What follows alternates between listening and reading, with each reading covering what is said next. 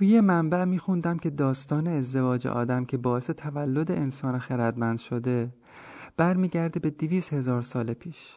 اما به طور کلیتر از عمر آدم مدرن با رفتارهای آگاهانه و نوینی که الان شاهدشیم ده هزار سال بیشتر نمیگذره. پیدایش انسان متمدن به زمانی برمیگرده که تونست از سنگ و چوب و فلز و خاک و آب و آتیش و باد و ترکیبشون با همدیگه در جهت بهبود کیفیت زندگیش سود ببره.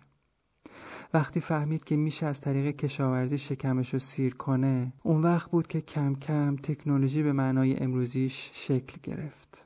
از وقتی که خونه تبدیل به محلی برای پناه گرفتن آبا و اجدادمون شد کم کم به این فکر افتاد که تعلقاتش رو بیشتر کنه بدون اینکه نگران باشه وقتی که خونه نیست کسی بهشون دست بزنه.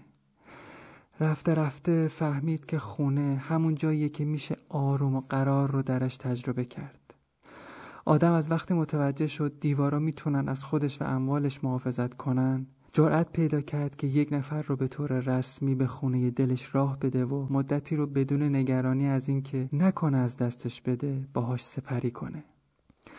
به عبارتی آدم به دور خودش دیواره سنگی و گلی و چوبی کشید تا از خودش در برابر دیگرون و با قرار دادن سقفی بالای سرش در مقابل باد، برف، بارون، سرما و گرما از خودش محافظت کنه. و با تعبیه کردن دری روی دیوار خونش تونست ارتباطش رو با محیط و آدما حفظ کنه.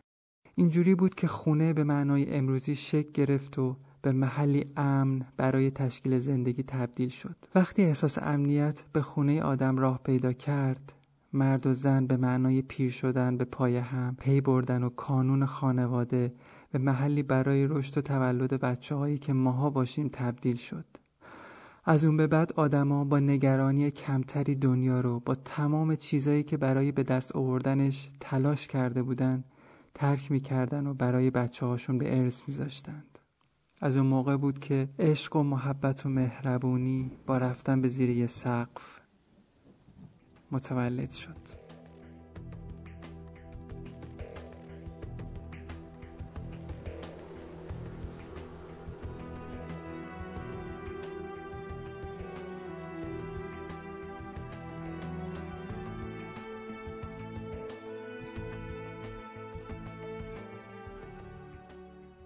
سلام من وحید فرشید پور هستم.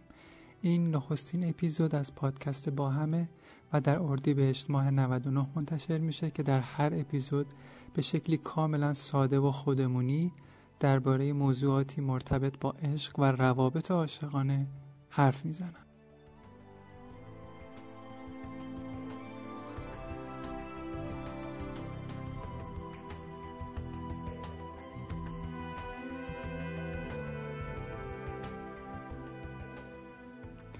سوال بی جوابی که جد بزرگمون پس از اینکه تصمیم گرفت یه جا مستقر بشه برامون به ارث گذاشت و احتمالا در صورت سهل انگاری قرار ما هم برای نسلهای بعدمون به ارث بذاریم اینه که چرا نسل آدم مثل موجودات ما قبل تاریخ در اثر تغییرات زیست محیطی منقرض نشد؟ چه تفاوتی میان آدم با موجودات قبل تاریخ مثل دایناسورا وجود داشت که اونا با همه بزرگیشون از بین رفتن و ما همچنان چهارچنگولی به زمین چسبیدیم و ولکنش نیستیم. احتمال اینکه دلیل جون سالم به در بردن آدم از این محلکه رو به اشرف مخلوقات بودنش ربط بدیم خیلی زیاده چون بر این باوریم که خدا جوری خلقمون کرده و هوامونو داشته که در گذر هزاره ها جایگاهمون رو در زمین حفظ کردیم. خدایی که به قول سهراب در این نزدیکی است. لای این شبوها پای آن کاج بلند روی آگاهی آب و خدایی که در این مجموعه پادکستا خالق عشقه عشقی که بخشی ازش به زیبایی در همسرگزینی و بقیهش از طریق تفکر در خود و طبیعت تجربه میشه. عشقی که دلیل پایداری آدم در طول پیدایشش بر روی زمینه و قراره که مثل قالی دست باف هرچی بیشتر ازش بگذره زیباتر و محکمتر. و با پیری و مرگ نه تنها تموم نشه بلکه از طریق جنامون به نسلای بعدی منتقل شه. وقتی نور عشق کانون خونه رو روشن کرد آدم متوجه شد می‌تونه به جز تولید مثل و امرار معاش تمام وجودش رو لحظه به لحظه در حوزچه اکنونی که سهراب به زیبایی در شعر زندگی ازش یاد کرده شستشو بده. اینجوری بود که کم کم عشقای زمینی شکل گرفت.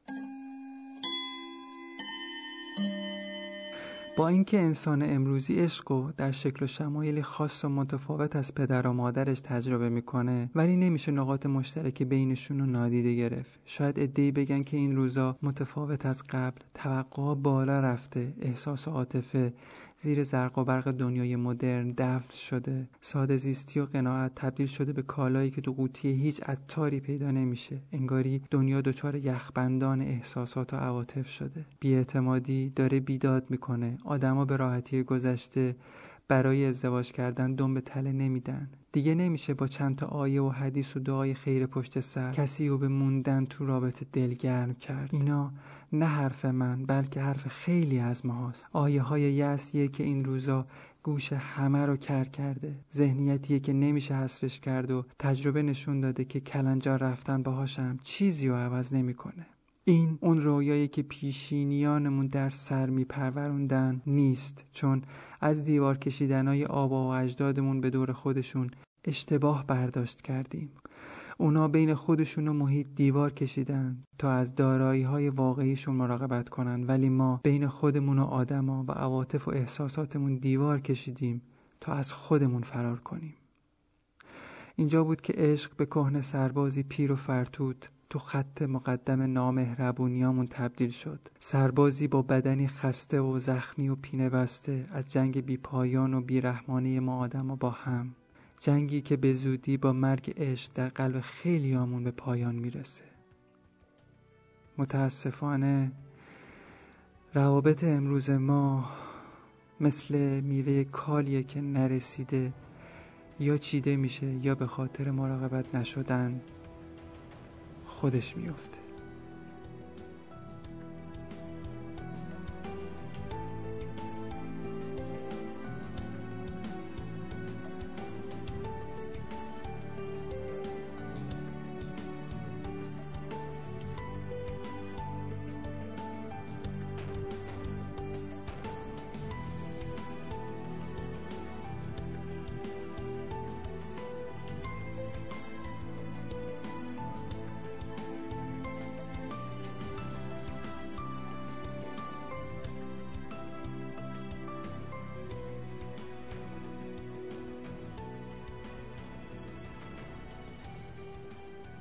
اون زمونا کسی خودشو با نسلای پیش از خودش مقایسه نمی کرد چون هنوز متولدین دهه هفتاد هشتاد به دنیا نیومده بودن یا خیلی کوچیک بودن.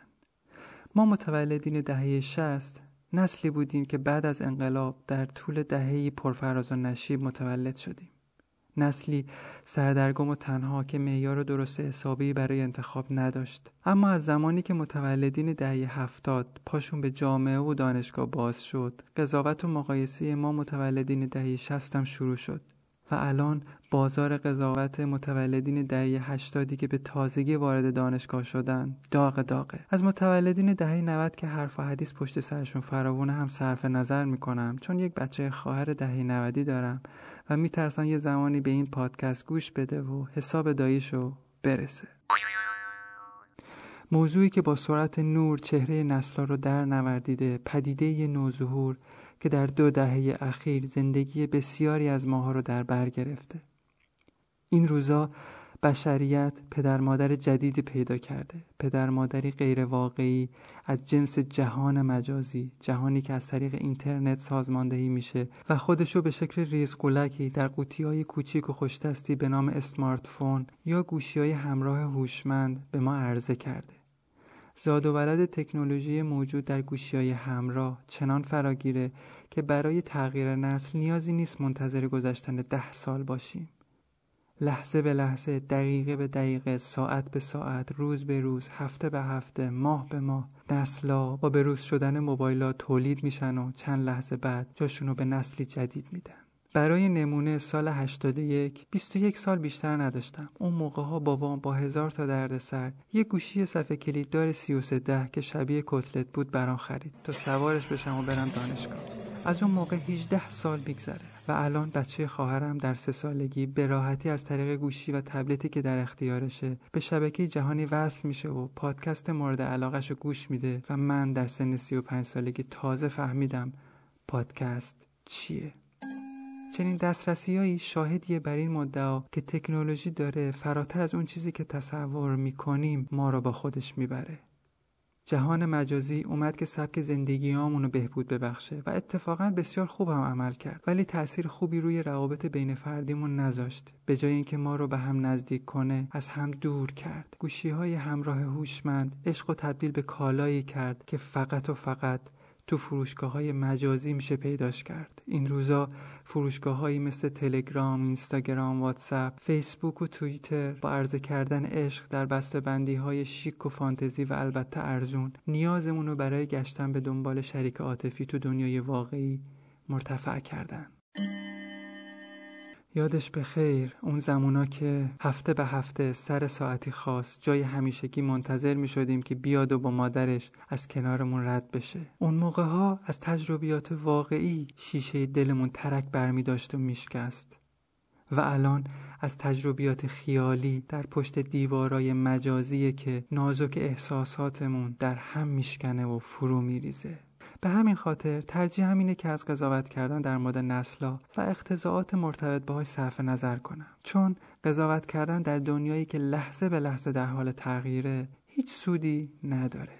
شاید تنها راه رهایی از این موج ناپایدار مجازی سوار شدن و نه غرق شدن درشه که در کل پادکست هایی که قرار باهاتون به اشتراک بذارم بهش می‌پردازم.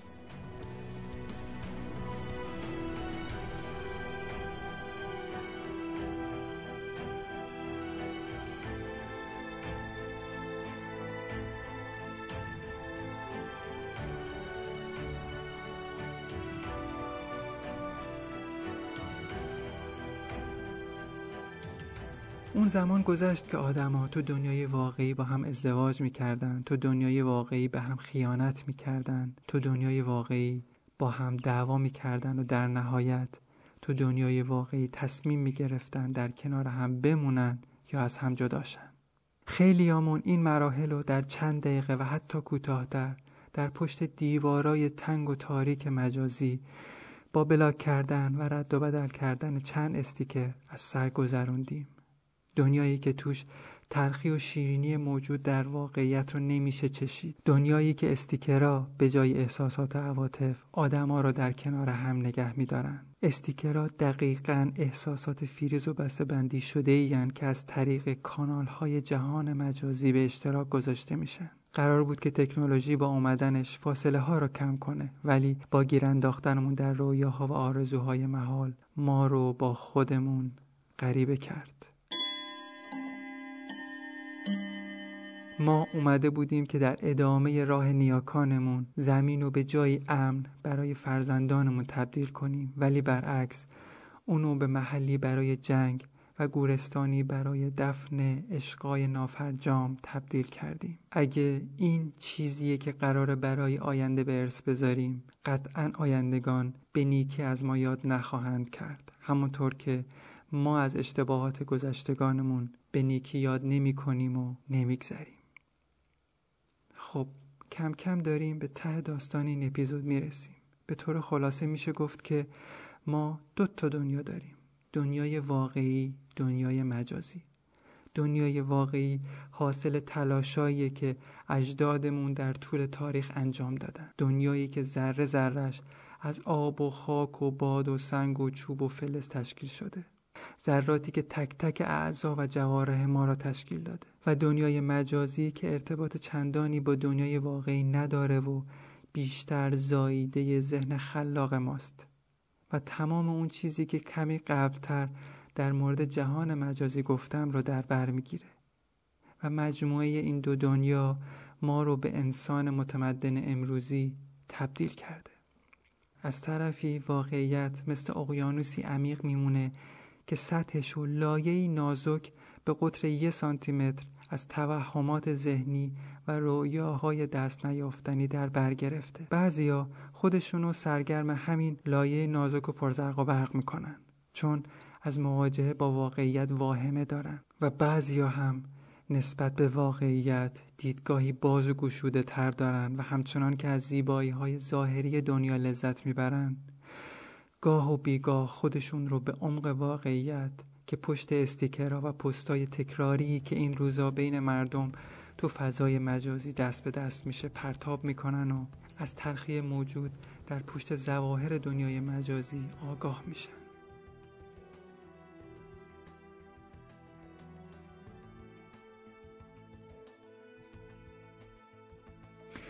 اون روزی که جدمون برای مراقبت از خودش سنگی رو سیقل می‌داد و به سر یه چوب میبست تا حیوانی رو شکار کنه یا دشمنی رو از خودش دور کنه.